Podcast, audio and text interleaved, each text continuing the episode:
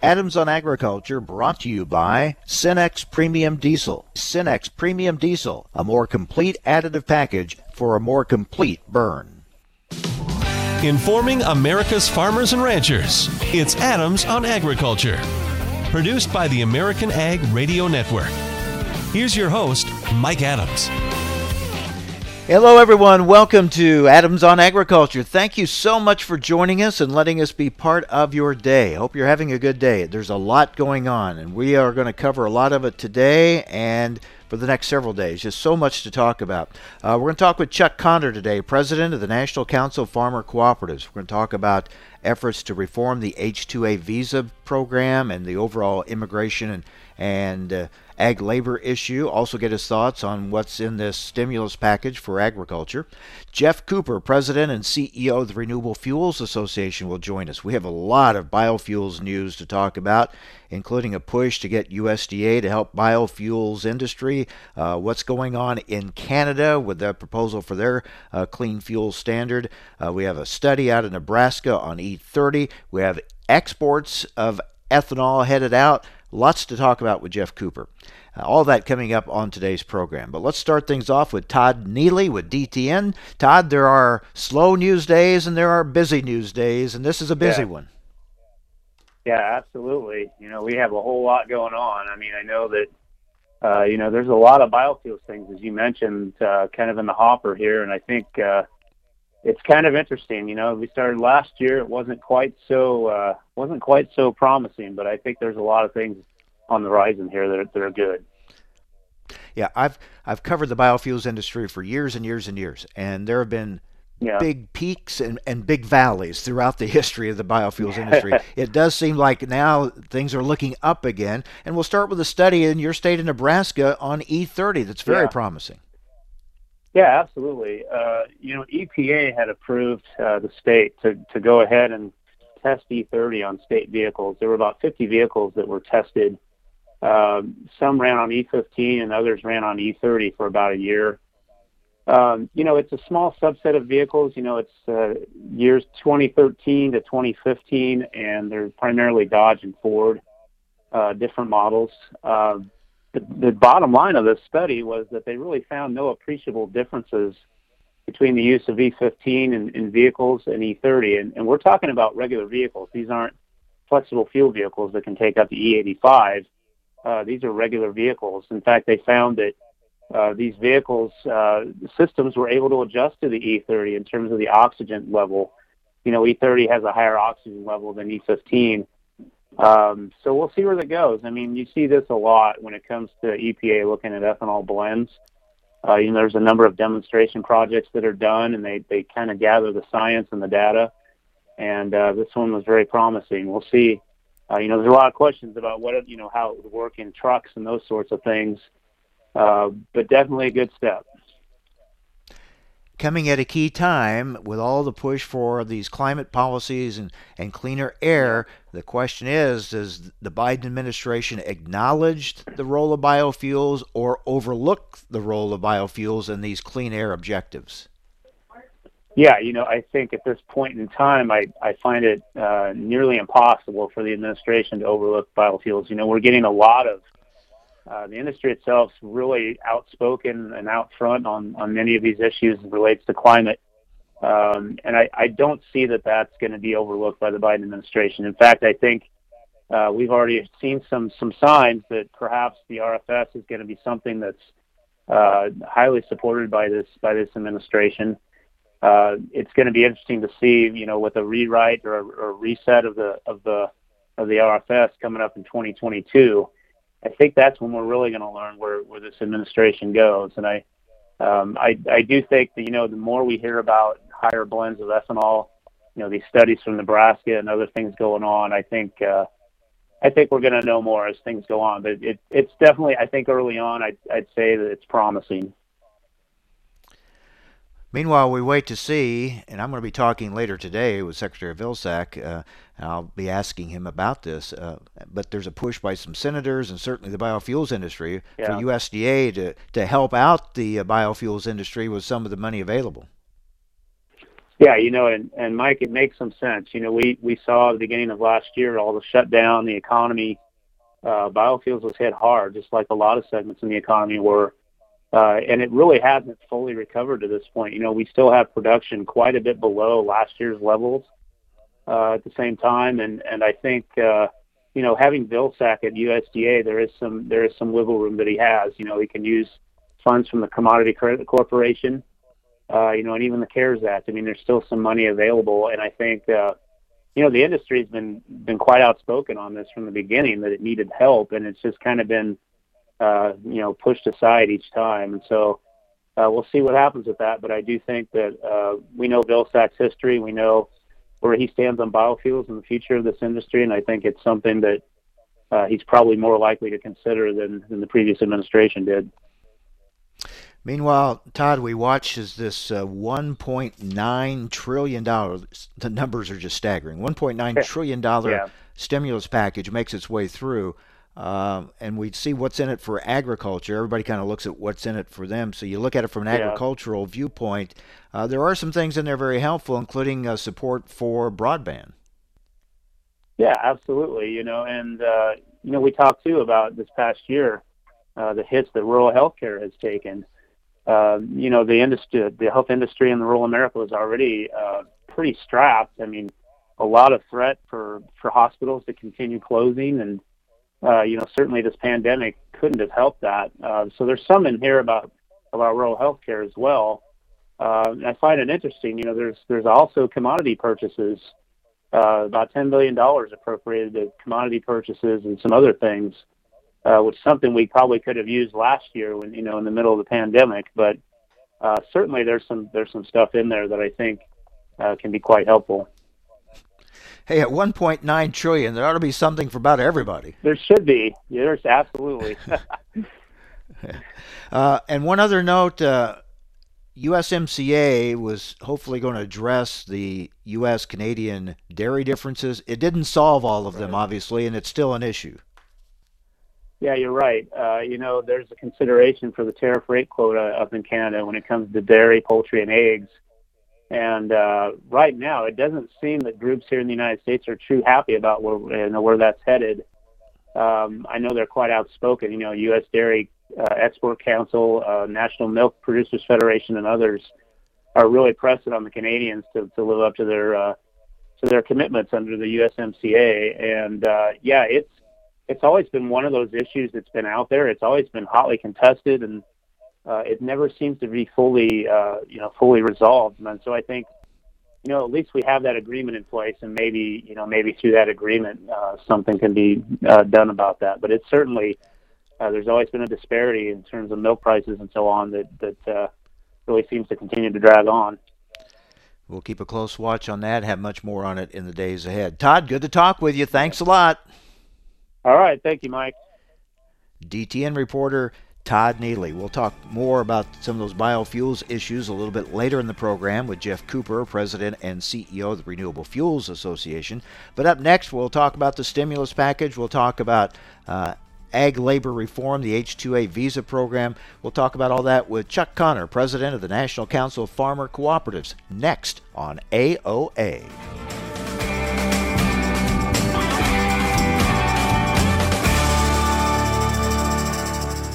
Adams on Agriculture, brought to you by Cenex Premium Diesel. Cenex Premium Diesel, diesel that doesn't mess around. I've been farming my whole life. I don't need somebody to come out here and state the obvious. I don't need anybody to explain my farm to me. My local co op works with CHS, and they know what I need when I need it. A global network of support, local expertise, and valuable market options. We need a co op that's here for us. So we can own every day. When you're an owner of a local cooperative connected to CHS, you get local expertise, a proven efficient supply chain, and global market access. Learn more at cooperativeownership.com.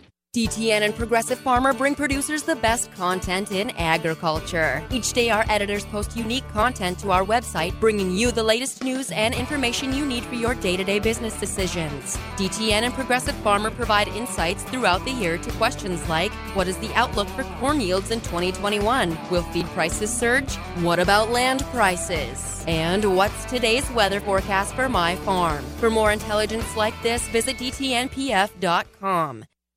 A cold front can slow the world to a crawl, but with Cenex Premium Diesel, your fleet can power through. Cenex Roadmaster XL Seasonally Enhanced comes with a more complete additive package for a more complete burn, optimizing cold weather performance over typical number 2 diesel. So rather than complaining about the cold, own it with Cenex Premium Diesel. Cenex Premium Diesel. Diesel that doesn't mess around.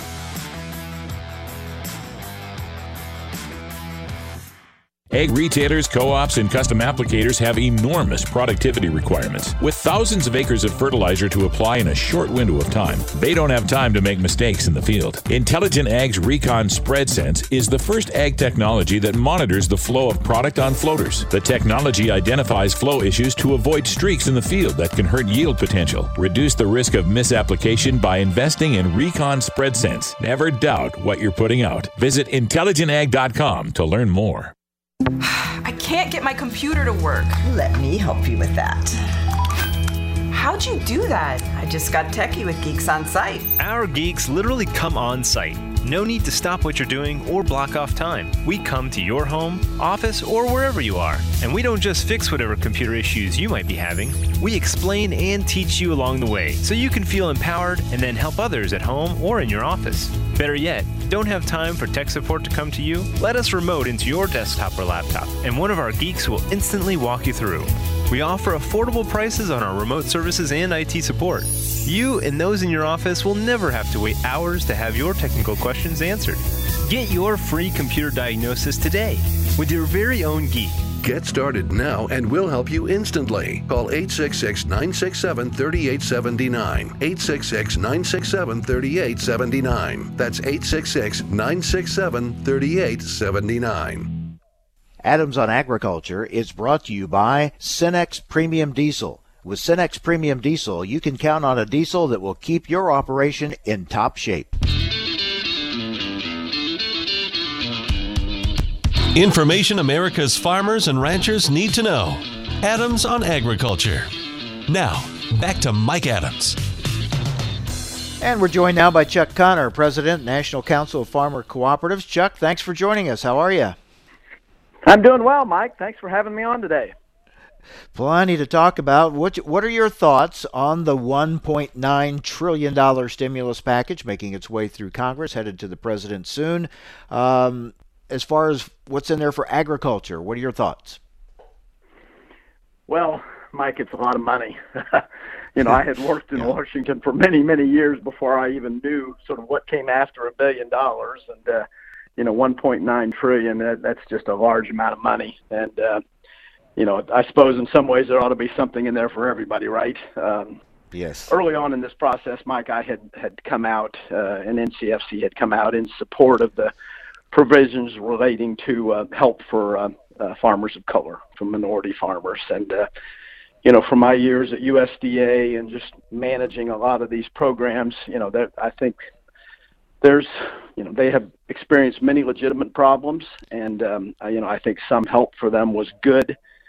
I think what what really disappointed me in the end, though, Mike, was just the fact that it was such a partisan uh, operation.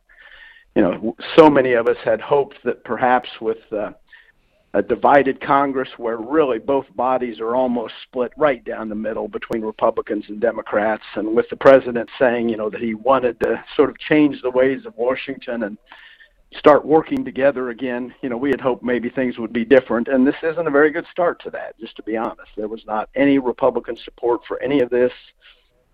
And uh, you know that that's not a, a good pathway towards uh, a problem solving bipartisan Congress, and that's what we had all hoped for. So, you know, let's hope we can move on from this and start that process, but it's sure not a very good start to that.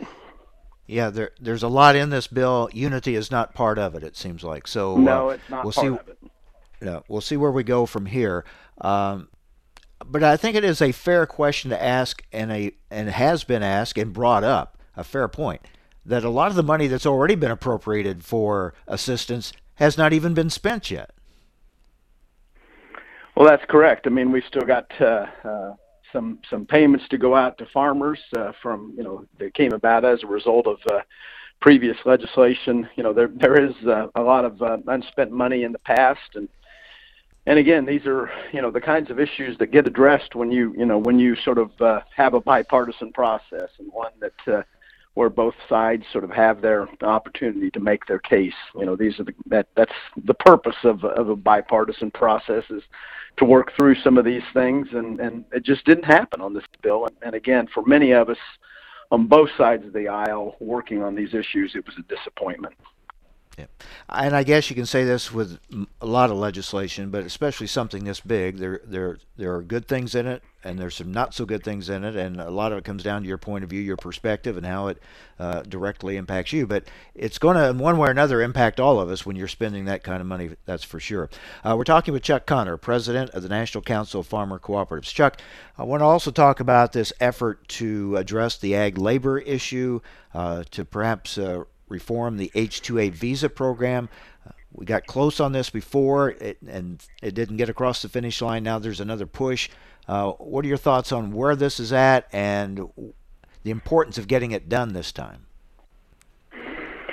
Well, Mike, we hope 2021 is the year where we can fix this long-standing problem for American agriculture.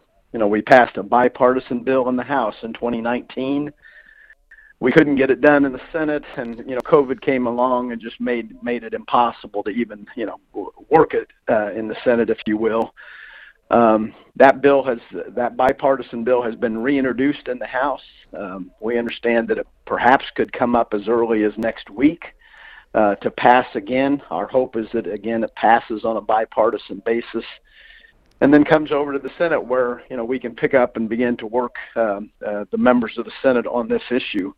Um, problem is is getting worse, Mike. Um, it's not getting better. It's getting harder and harder to find labor in American agriculture, and that that limits our ability to do you know what we do so well, which is you know provide reasonably priced food and fiber for uh, you know the American consumer and many consumers around the planet, and we we don't want to disrupt that. We don't want to screw that up, and uh, we need this labor reform bill to pass in in a big way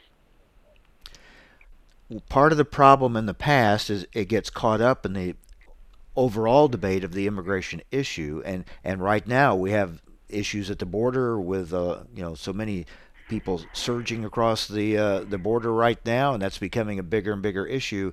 Does with that happening at the same time you're trying to address the H-2A visa program, do we run that risk again of it all getting bogged down and nothing really getting done? We do, Mike. Uh, you know, the timing of all of this is not great for us. I'd be the first to acknowledge that. But I will tell you, my experience too, Mike, has been when you get a chance to sit down with a member of Congress, uh, whether they're relatively new or whether they've been there a long time, and can really explain to them the importance that uh, foreign workers are to producing food in this country and when you explain to them that in many cases, as much as 60% of the labor force on our farms and ranches today are people who, who don't have legal status to be here, even though they've maybe been working there for 15 or 20 years. When you walk through all of this, most members of Congress that I interact with say, you know, that's a problem. And, you know, we've got a great food system in this country and we don't want to screw it up. So how can I help? And, you know, that that's that's what we always come back to is is you know preserving you know this wonderful food producing machine that we've got in this country through our farmers and ranchers and even in you know difficult circumstances and this border crisis is not helping us but but we still continue to press on this and get a favorable reception because of of what we do for the American consumer and consumers all over. So, getting back to what we talked about earlier and the lack of unity and the lack of bipartisanship, this is an issue that should have bipartisan support to get done. It always has. Uh, we passed a bill out of the Senate in 2013, and that was a very bipartisan bill. We didn't get it through the House that year. As I said earlier, the 2019 bill in the House was very bipartisan. Um, so yeah, we we know that this has got to be a bipartisan effort uh, in order to have any chance at passage. Uh, you know that's why these you know partisan uh, debates over things like uh, the COVID relief package are troubling to us because we you know we our strength is we bring a lot of bipartisan support to this debate. A lot of people want to fix this in behalf of the farmer and rancher of this country that you know go through so much already with weather perils and everything else. We don't need labor to be one of their you know uncertainties. And and again most people recognize that. And, and we can solve this i think in a very bipartisan way if we are given the opportunity. Chuck given your long history in washington uh, and usda and, and, dealing on various issues over the years you you've been a part of a lot of farm bill writings. What do you think it's going to be like in writing this next farm bill well, I think we're going to get an early start, Mike. For one thing, I mean, the, the you know the legislation doesn't expire until 2023, but I'm I'm fully expecting uh, you know some initial farm bill groundwork to be laid this year, and and I think 2022 is going to be a very active uh, farm bill year for us, just because there's a sense, Mike, that perhaps the 2023 farm bill is going to be one of those kind of watershed bills, much like was the case in perhaps 1985. Um, which was one of the one of the first ones that I worked on, and and and then of course the '96 bill, and that uh, with a watershed farm bill, you better get out of the chute early uh, because it's it's going to require a lot of debate, a lot of wrangling, a lot of uh, you know intense uh, discussions, and uh, you know you can't wait till the last minute to to debate a farm bill that uh, is one of those watershed ones. And most people think it's a watershed debate where we're going to have a fundamental discussion of you know really the future direction of farm policy. And as it's often been pointed out, there are more people wanting a seat at the table, and and that's probably a good thing because it it impacts everybody. But at some point, you keep getting a bigger table and a bigger room, and uh, sometimes it's hard then to get your voice heard, even if you're at the table, because there's so many other voices. It's it's uh, so true. I think you know everyone wants to have. Uh, uh, part of the be part of the discussion on farm bills now and it used to be a, a relatively small group. Uh, today it's a much bigger group. You know we've got new members on the senate agriculture committee who who uh, are on that committee for different reasons other than you know the traditional farm programs and price supports for farmers. And you know they've got to have their say and it's it's just going to be very different. And that's why we need to get an early start at it all right, Chuck. Always good to talk with you. Appreciate your perspective. Thank you very much. You bet. Take care, Mike. Chuck Connor, President of the National Council of Farmer Cooperatives. As we said at the outset, a lot of biofuels news to talk about, uh, a lot of things going on in this country and in other countries. We'll talk about it with Geoff Cooper, President and CEO of the Renewable Fuels Association, next on AOA. Cenex Premium Diesel comes with a more complete additive package for a more complete burn to optimize performance in all engines. Join us every Tuesday for Around the Table brought to you by CHS, where we take a close look at the benefits of cooperative ownership. Every week we'll host a new guest and discuss how you can get the most from working with your local cooperative. And we'll learn why farmers and ranchers just like you choose cooperatives to help them persevere and prosper. So be sure to tune in each Tuesday or visit cooperativeownership.com to learn more.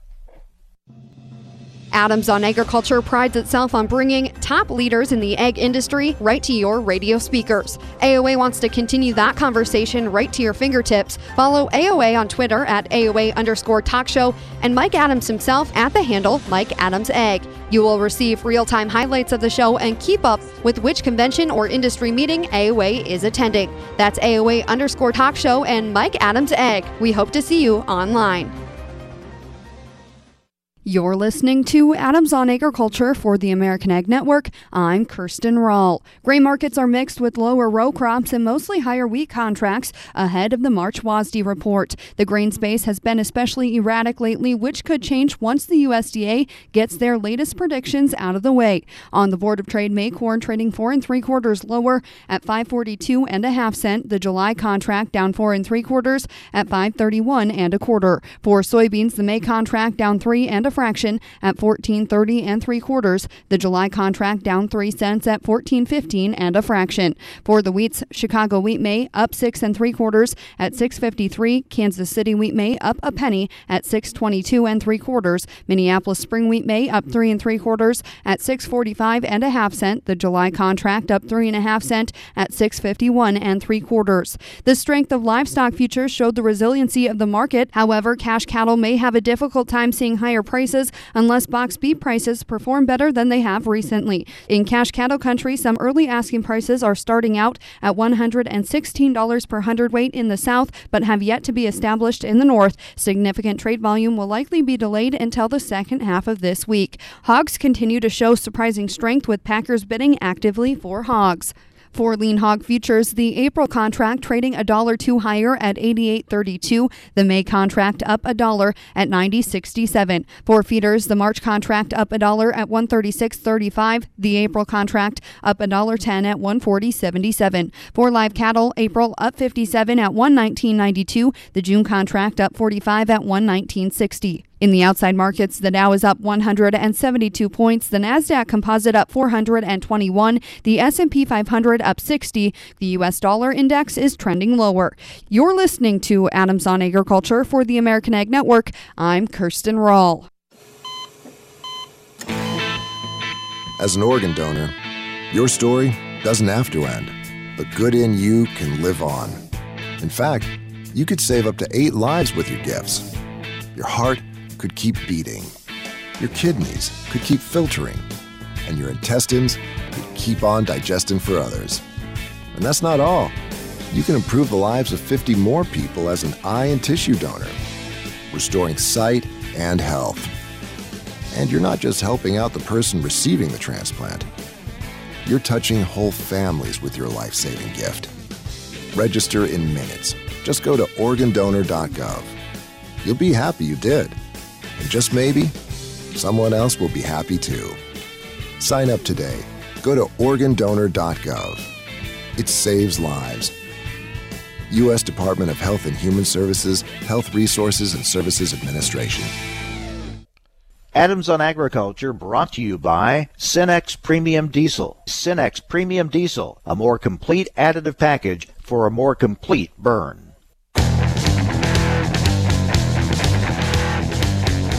Information America's farmers and ranchers need to know. Adams on Agriculture. Now, back to Mike Adams. Joined now by Geoff Cooper, President and CEO of the Renewable Fuels Association. Geoff, I, I mentioned earlier uh, the history of the ethanol industry. I, I've covered it since the, the 70s when we called it gasohol, and your industry has had tremendous peaks and valleys over the years. Uh, last year, of course, a lot of valleys because of the pandemic and a lot of other issues.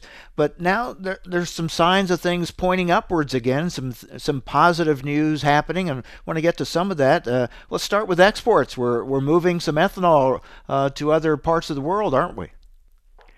Yeah, we absolutely are, Mike, and and uh, you know so far 2021 has been a great year uh, for exports. We've we've really started with the boom this year we saw 165 million gallons of exports in January. That's the highest ever for the month of January. Um, we've seen shipments going to India, uh, Canada have been, you know, has been a big market, but also China and Brazil.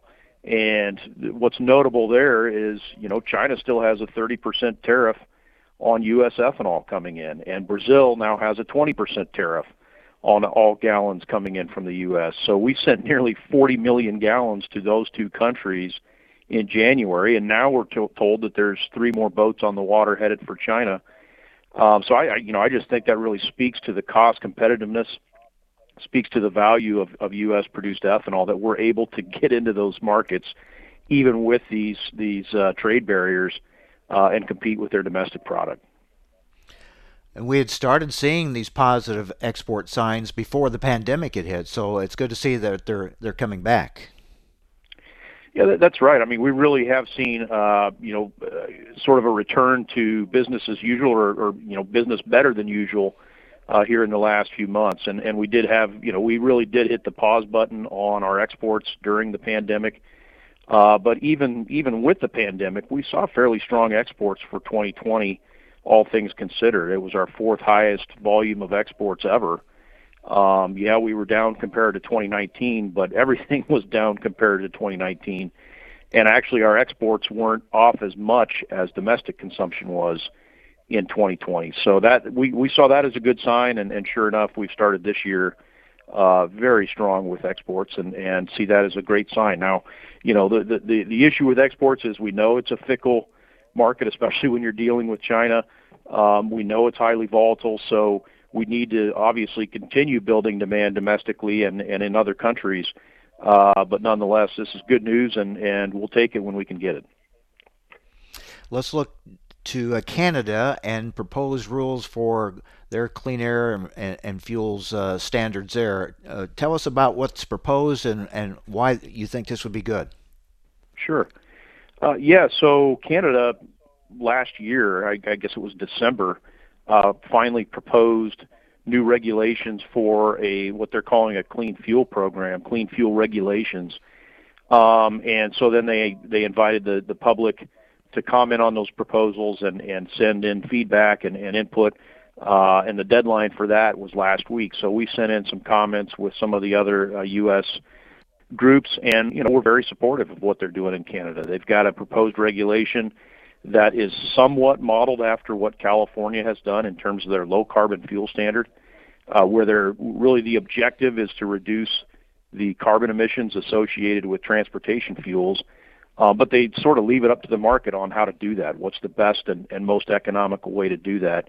And we think in a truly, you know, fuel neutral sort of policy like that, one that isn't picking winners and losers, and one that isn't tipping the scales towards electric vehicles, we think ethanol is going to compete very well. So uh, we did respond favorably to the Canadian government on that proposal. Uh, there's still a lot of details to be hammered out, uh, so we'll be keeping a close eye on that. But overall, you know, it looks like a, a, a good program is taking shape in Canada, and we think our Congress probably ought to be, you know, paying attention to what the Canadians are doing and, and should be considering a similar program here in the U.S.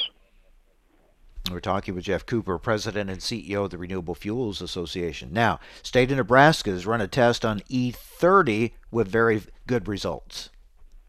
Yeah, they did, and, and just yesterday, Governor Ricketts uh, rolled out the results of, of that trial.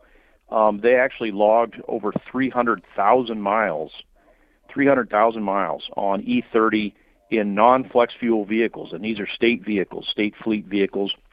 A lot of them were state uh, highway patrol vehicles and just other state government services vehicles, 300,000 miles on E30. And, and what they found is no observable uh, difference, no reported difference in the performance of those vehicles. Uh, they did not find any any significant difference in fuel economy, and of course that's always the big, you know, hit that we take with with ethanol blends. That oh, as you increase the ethanol content, you're going to lose mileage. Well, they didn't see that in this trial. Uh, and they also saw significant reductions of uh, carbon monoxide and carbon dioxide emissions from the tailpipe. So, quite a significant study. Now, they had to get a special waiver, special approval from EPA to use E30 in these vehicles, but I think it really does show um, that the automakers and EPA um, ought to be moving forward with approving the use of higher level blends above E15 in conventional non-flex fuel vehicles. There's really no reason not to. Hopefully, the Biden administration takes note of this. Well, yeah, that is our hope. And and again, if if they are interested in reducing greenhouse gas emissions from transportation, which they are, this is the fastest way to do it. The the, the fastest and and cheapest way to do it is to increase the ethanol content of our gasoline. It's it's really that simple.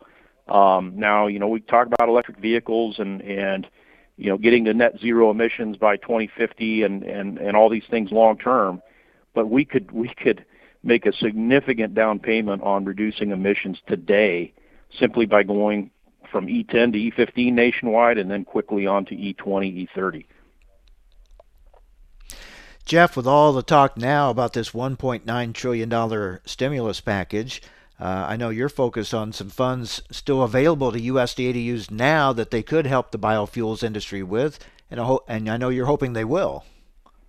Yeah, we, we are still hoping they will. And, and just yesterday, Mike, uh, 10 senators, led by Senators Grassley and Klobuchar, sent a letter to Secretary Vilsack asking him to make sure that ethanol producers are at the top of the list as he begins to think about how to distribute those remaining um, COVID emergency relief funds that are still sitting at USDA. And you're right, there's still something close to $15 billion sitting there yet to be deployed. Uh, you know, revenue losses keep piling up for our industry. We know that Uh, we're we're easily north of five billion dollars in lost gross revenues over the past 12 months. Production is still well below pre-pandemic levels. Margins are still ugly. We still have a fair number of plants that are idled or scaled back. So there there remains a need in the ethanol industry for some help. And without some help, some of these facilities probably aren't going to survive. Even though we are seeing some positive developments in the export market in Canada, things that we talked about, um, the the market is still pretty rough out there. And you know, we saw one of our member plants Ingredion in Cedar Rapids uh, permanently close its doors late last year and you know we're afraid that, that others could follow if we don't have some kind of help. Uh, and and you know USDA is best positioned to provide that. We're still waiting for Michael Regan to be confirmed as EPA administrator, but in the meanwhile, uh, anything happening happening on the legal front on as far as the cases concerning the RFS? Well, Mike, we're we're sort of in uh, you know a holding pattern on the Supreme Court case. Uh, we're still expecting oral arguments in April, uh, and and then some sort of decision in July. Uh, you know, the the biggest development I think you and I have already talked about this was EPA a few weeks ago reversing course on its position on small refinery exemptions and and you know finally agreeing with us and agreeing with the 10th Circuit Court that the previous EPA leadership had acted illegally and and had abused its authority in granting all those exemptions. So uh, that was obviously a very positive development. So we think we have some momentum heading into the Supreme Court uh, deliberations. Um, but you know, no, nothing new, and we're all just kind of um, anxiously awaiting uh, uh, the Supreme Court to pick that up and, and, and hear the case. Yeah, so that's the, the case that just keeps on going, and hopefully we'll get some resolution resolution on it soon. Uh, another big boost this year when we look ahead for the ethanol industry and for the country. If if as things start opening back up, more people getting vaccinated, uh, hopefully it's going to be more people driving, more demand for fuel, right. and that would be a huge boost for the industry. Well, it, it really would, and, and we are beginning to see that uh, regionally in, in places where COVID cases are really dropping and, and where vaccination rates are increasing, we're already seeing some signs of, of sort of a rebound in, in driving demand and, and gasoline consumption.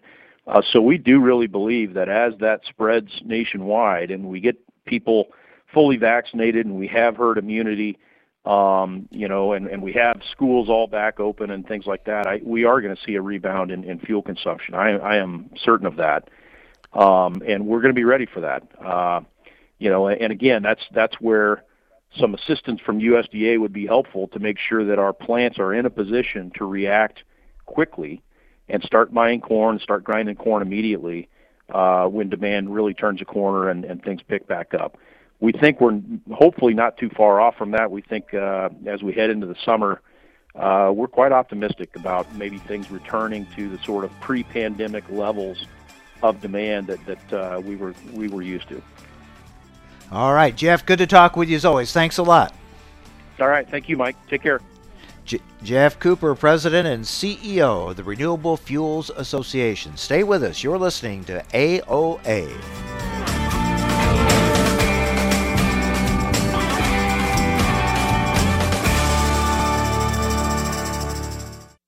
Adams on Agriculture, brought to you by Cenex Premium Diesel.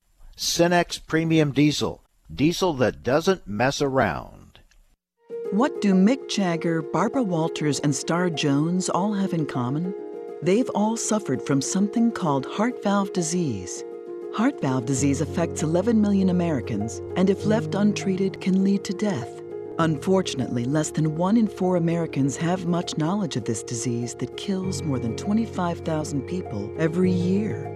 The good news is that if heart valve disease is treated, patients can recover and live long, happy, and productive lives. But in order to treat heart valve disease, you need to know if you have it. If you or your loved ones are over the age of 65, have been treated with radiation to the chest, have been diagnosed with a heart murmur, or have a history of heart disease, it's time to listen to your heart. Ask your doctor today about screening for heart valve disease. A message brought to you by Heart Valve Voice US. For more information about the symptoms and treatment for valve disease, go to heartvalvevoice-us.org. You may not realize how important three letters can be. For a patient who needs type A, B, or O blood, these letters can mean life, but there simply aren't enough people giving blood. Every two seconds, someone in the U.S. needs it, but only about 3% of the population donates. Without more donors, hospitals may not have the blood needed to save lives. That's why the American Red Cross needs people to help restore the A's, B's, and O's that are depleting each day. When you make your appointment to donate blood at redcrossblood.org forward slash missing types, you can help give strength to kids, parents, and grandparents who face life and death challenges. From cancer patients to accident survivors, waiting for critical surgeries, your generosity can give someone more life. Don't wait until the letters A, B, and O are missing from hospital shelves. You are the missing type patients need. Visit redcrossblood.org forward slash missing types or call 1 800 Red Cross to make your donation appointment today. For more than 135 years, the editors of Progressive Farmer have provided generations of farmers and ranchers with the information they need and trust to make informed and profitable decisions. We know you need that content delivered on multiple platforms, so it's available when you want it. That's why we created our weekly podcast called Field Posts. Join me, Sarah Mock, each week as I interview agriculture's top thought leaders, as well as farming's most diverse team of editors at Progressive Farmer and DTN on a wide range of subject matter. From farm policy and crop production to finances, technology, and so much more, you'll have a front row seat to learn and engage in what's happening in agriculture today. You can find the podcast listed on all your favorite podcast platforms, including Apple Podcasts, Spotify, iHeartRadio, Pandora, or by visiting our website at dtnpf.com backslash field posts. This is Around the Table, where we explore the benefits of cooperative ownership. And this week, we are joined by Ken Erickson, Senior Vice President at IHS Markit, to discuss supply and demand trends as we head into planting season. All right, Ken, a lot of expectations for this 2021 crop, a lot of speculation about what acres will be. Still time to make some adjustments. What should farmers be considering, you think? There's certainly a lot to be considered this year. Obviously, with what's um, gone on around the world, we've drawn down supplies, and that certainly uh, brought in a, a position of much usage of grains and soybeans. And for farmers, that means the U.S. has been in a situation of running out of soybeans. We're drawing down our corn and now the idea that you need to have yet bigger crops, and we're going to see that with our thought process here at IHS Markit of uh, record corn plus soybean planting area, uh, you know, uh, that's just going to be needing to make every bit of the acreage that's going to be planted work this next year. Now, Ken, you'll be part of a roundtable discussion on pre-plant decisions coming up on March 18th. Tell us more about what you'll be covering in that. Yeah, that's going to be a great program with CHS and their team. Uh, we're going to be talking a bit about the policy that's going to be taking place and, and talking about uh, the different crops, especially the corns, soybeans, wheat dynamics and what we're seeing develop at that time. And when that program comes out, we'll have our next tranche and looking at uh, plantings for this uh, spring uh, of USDA's planting intentions at the end of March. That's Ken Erickson, Senior Vice President at IHS Markit. Thanks for joining us around the table. To hear more from Ken and CHS experts, join Around the Table Live, the final look before spring planting on March 18th at noon Central Time. Learn more and register at cooperativeownership.com. Adams on Agriculture is brought to you by Cenex Premium Diesel. With Cenex Premium Diesel, you can count on a diesel that will keep your operation in top shape. Information America's farmers and ranchers need to know. Adams on Agriculture. Now, back to Mike Adams. As we continue to look at the future of agriculture and developing technology and different ways of uh, approaching issues, we're joined now by Loren Trimble, North America Head of Product Development Hybrid Breeding for Bayer. Loren, thanks for joining us. Let's let's talk about data. There's so much talk about you know collection of data, how to use data. How does data help drive the future of breeding for Bayer?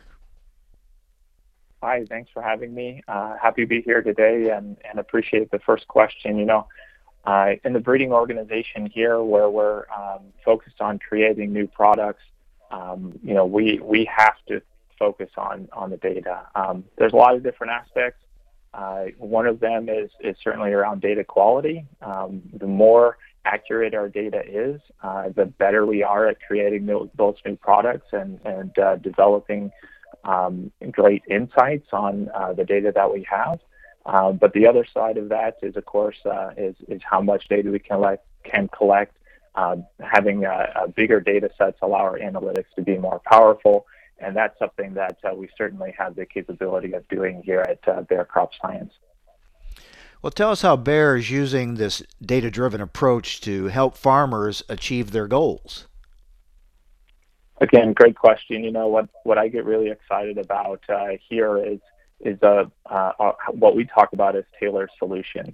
You know, um, when we consider what our customers need, what our farmers need to be successful, it's a multi-dimensional uh, consideration. Um, at Bayer Crop Science, we can offer seeds and traits, we can offer crop protection, we can offer digital ag, and when you have all three of those things coming together, we call that our tailored solutions platform. And in our R&D organization, the way that this is connected is through our data. Um, it's, a, it's the data that allows our systems to communicate, and it also is what allows our, our products to be better fit for our customer success. We believe that uh, by connecting the data from and the information that we know about our seeds and traits to uh, our digital ag platform, that allows our, our products to actually uh, hit the marketplace um, with a better knowledge package that allows us to have more confidence, allows our customers to have more pro- uh, confidence in our products. This has been evolving over a period of time now. How how has data management and data use evolved for you at Bayer over the years? You know, we've seen a lot of changes in in how we think about data um, at, at Bayer Crop Science, especially in the breeding organization. You know, here we are um, uh, we are all about creating new uh, seed uh, products. We're about improving genetics, and one of the most important ways to do that is by collecting our uh, our, our, data in the field. Um, our field platform used to be really a manual process. We had a, a big labor force. They were uh, going to the field collecting data by hand. There's a lot of variability when you did that um, what we've been able to transition to and how we think about data today, uh, one of the things that we've been able to transition to is taking and collecting more data with imaging. Now, at first, that's just a catchy idea and cool new technology.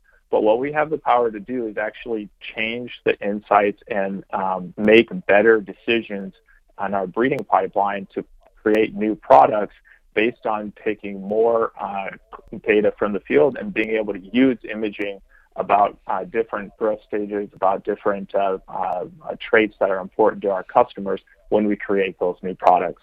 So data has changed quite a bit from kind of a manual process to now uh, how we start to use uh, more technology and more innovation to help support collection of the data, but also to improve the insights that we make on that data that comes into our systems. So, with all this data available, what type of data is most useful? There's a couple of different components here. You know, it's hard for me to say which one is my favorite. Um, I'm a, a, breeder by training, of course, but uh, um, you know that leads me to to want to say that uh, genetic data is the most important. Um, but I know that uh, in the hands uh, of our customer, the information that is coming from their uh, farm is going to be the most important data to them. And that's why our field data and our, our environmental characterization has really taken the next step in, in information in our, uh, in our programs and in how we create new products. Um, you know, we have to be much better at representing our uh, customers' fields, um, not only in an individual season for an individual hybrid or variety, uh, but actually how that how can we uh, improve the stability of the performance and uh, the the product confidence for those uh, uh, new products that are coming through the pipeline. And the closeness to the customer is something that we are really prioritizing um, in, in the data that we're getting and, and the type of data that we're using to make better decisions in our breeding uh, in our breeding programs. Okay, Loren, bottom line, with this emphasis on climate issues that we're seeing, how does Bayer's approach to data management help farmers from both an economic and a sustainability standpoint? Also, a great question. You know, what I'd like to do is take the opportunity to point uh, our listeners, the audience today, to bayercropscience.com. There's a lot of great information there about what I've talked about, but also about our sustainability initiatives. Um, for sure, at Bayer Crop Science, uh, we are uh, wanting to lead the sustainability conversation. Um, it's really exciting uh, place, um, and one of the things that I believe separates us in the industry is that we are not just interested in uh, sustainability from a corporate perspective, but we're interested in it from a customer perspective. We want to make sure that uh, the developing marketplace and, and the opportunity for agriculture to be a leader in sustainable solutions, uh, sustainable marketplace is, is something that we have the ability to do as an industry, and we want to be active members in that.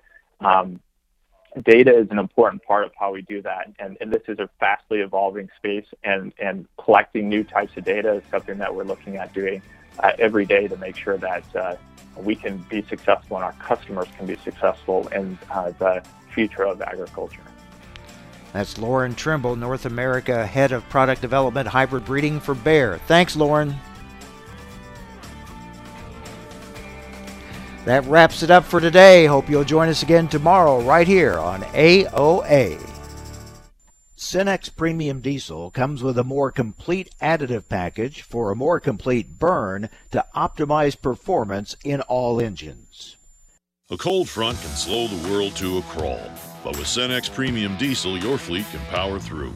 Cenex Roadmaster XL Seasonally Enhanced comes with a more complete additive package for a more complete burn, optimizing cold weather performance over typical number 2 diesel. So rather than complaining about the cold, own it with Cenex Premium Diesel. Cenex Premium Diesel. Diesel that doesn't mess around.